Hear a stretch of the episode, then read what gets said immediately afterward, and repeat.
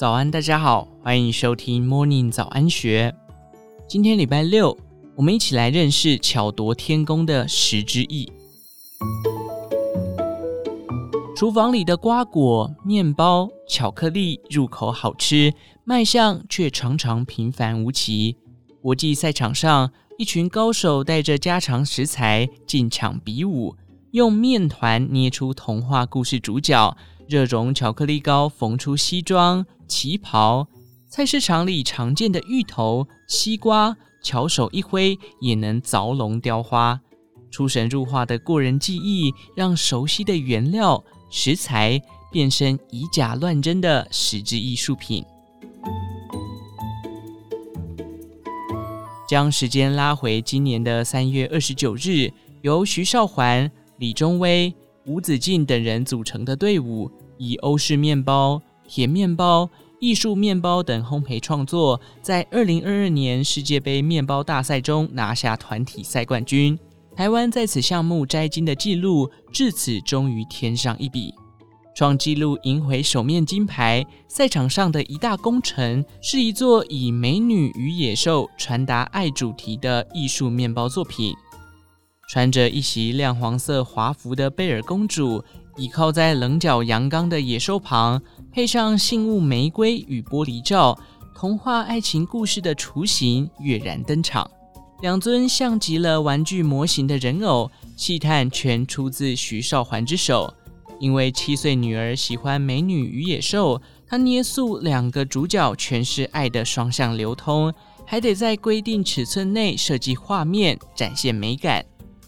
徐少环说：“用 3D 列印做脸，正反面会有接缝，要修到看不出来，把分线藏在头发以及下巴。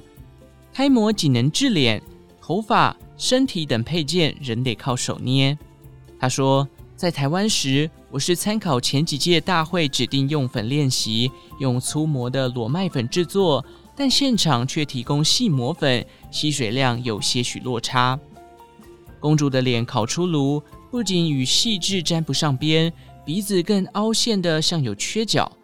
公主毁了容，赛场上的选手却没有时间慌张，只能稳下心从头做，在面团尚未定型前紧盯烤箱塑形，整组作品赶在八小时内完工。因为爸爸做烘焙，原本学日料的他寻思刻绍击球，资历有十四年。徐少环说。想做蛋糕，却进了面包部。当时想先把面包学专精，再去了解其他西点。后来才知道根本学不完。第一个端上台面的作品是送给爱音乐的太太一比一的小提琴。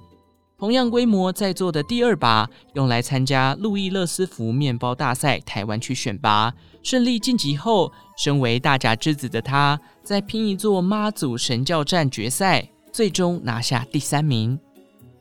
寻奇地打开徐少环的材料箱，因裸麦粉的蛋白质成分与小麦不同，不含面筋，因此在操作时不易收缩，是最佳的主原料。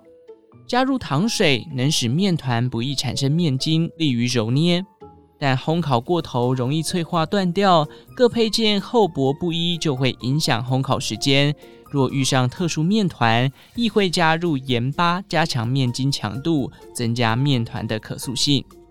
旁人好奇他的练功秘籍，徐少环直言，创作的重点并非配方，而是想法。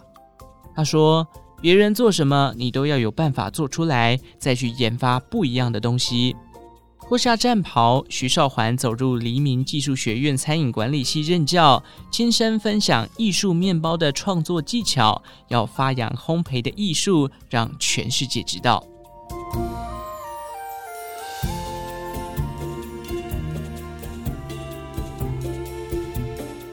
照片中，一座充满童趣的巧克力艺术品，有一头穿着鼻环的牛，睁大双眼跨坐在炮台上。炮管中还塞着一只惊魂未定的老鼠，仿佛下一刻就要冲上云霄。这是之前迎接牛年的创作，想传达牛年到了要把鼠年送走的意涵。翻着过去的作品集，台北文华东方酒店行政西点主厨赵重熙如数家珍地详述创意过人的结晶。优雅的嫩绿旗袍配上沉稳的蓝西装，这件缝合半男半女服饰的作品既英俊又典雅。底座还添上半件牛仔裤，带点潇洒。同样是赵重熙以巧克力塑形。访客信步酒店里，路过文华饼房，与这座美丽的惊喜不期而遇。其巧劲中藏细腻的创作技法，叫人凝望几许，啧啧称奇。港籍主厨赵崇熙，十九岁入行，曾于法国、日本、西班牙等地精进甜点技艺，虽早在巧克力雕塑、蛋糕。冰淇淋等各种国际赛攻城略地，却独中开创造型百变的巧克力艺术品。他说：“巧克力稳定性较高，成品可放两三个月，还能用可可脂调配颜色，可塑性高。一件完美的作品，支撑点、大小比例、选色都藏要领。将巧克力膏倒在大理石板上来回涂抹，时间一久，温度降低。”巧克力便会慢慢定型，得依照需要的软硬度调整涂抹次数。以凝固点约二十八度的白巧克力为例，通常在溶制的三十分钟内就得完成创作。塑形后，再用油性的食用色素配上可可脂调制颜色，并以喷枪上色。熬过最磨心性的起头，二零零七年参加香港国际美食大奖巧克力雕塑比赛。最终虽以一尊宛如动漫角色的日本女孩拿下金奖，创作过程却非平步青云。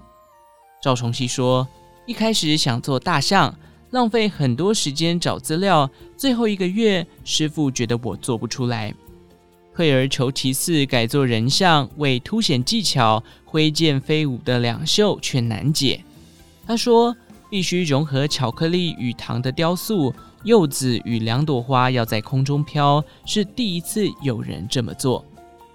腾空感有了，还得用刨刀手温运出光滑度，因失败率高，一天仅能雕出一只手肘与袖子。近几年，他于国际赛展出的作品更进一步炫技。在一七年亚洲西点师竞技大赛中，他以巧克力糖。分别创作出精致度高的鬼武士与九尾狐。一九年，在以保育动物为题，于香港国际美食大奖比赛中捏塑出猎人、猎枪与犀牛之间的三角关系。赵崇熙说：“好吃但没有艺术美感，不是我想做的东西。我把雕塑与甜点融合，发挥到平常贩售的甜点中，只要美感足，主题不设限。”仰赖天赋加努力，他有数不清的锦囊妙计。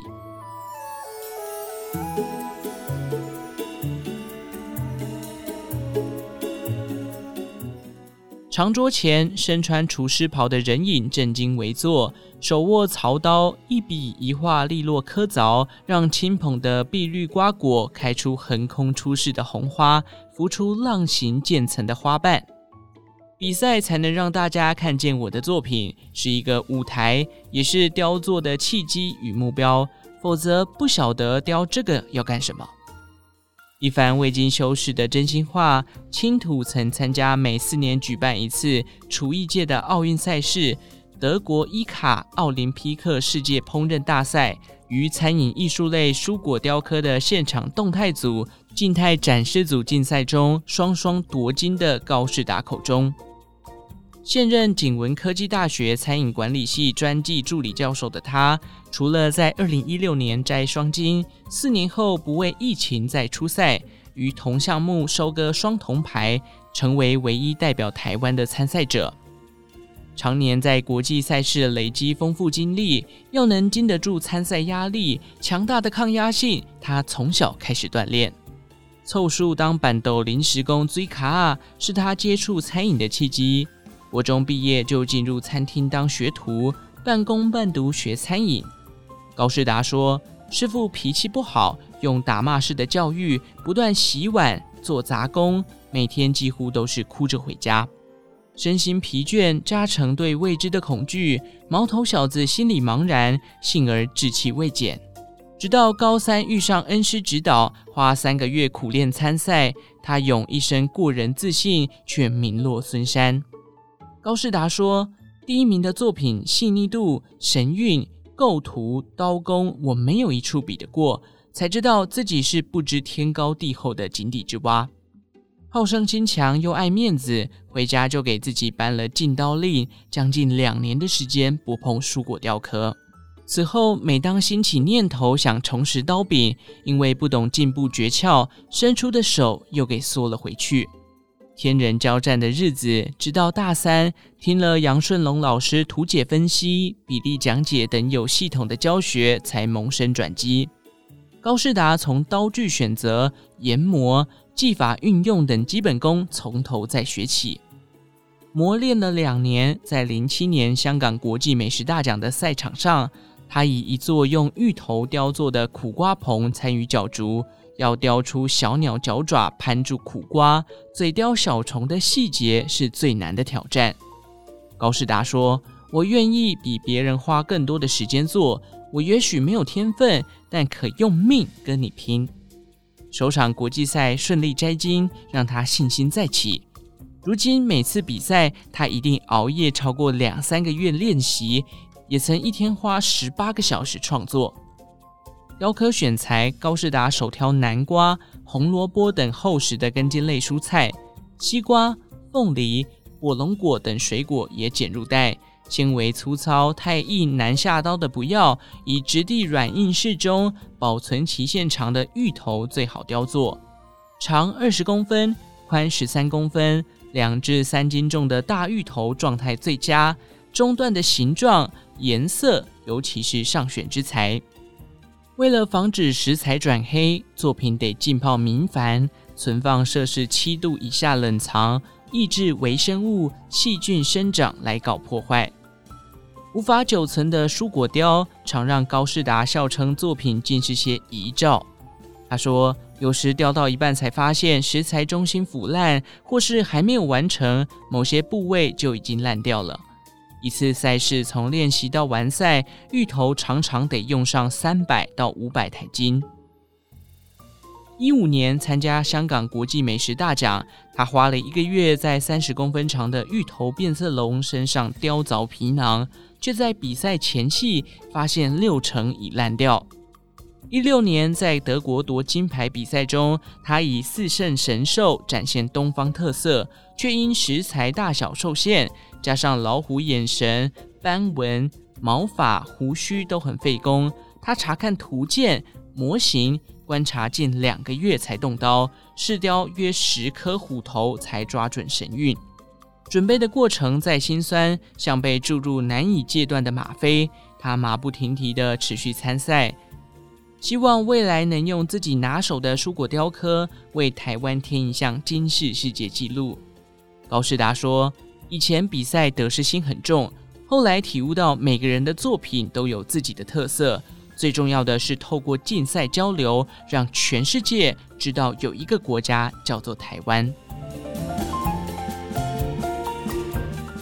以上内容出自《金周刊》一三四五期，详细内容欢迎参考资讯栏下方的文章连结。最后，祝福您有个美好的一天，我们下次再见。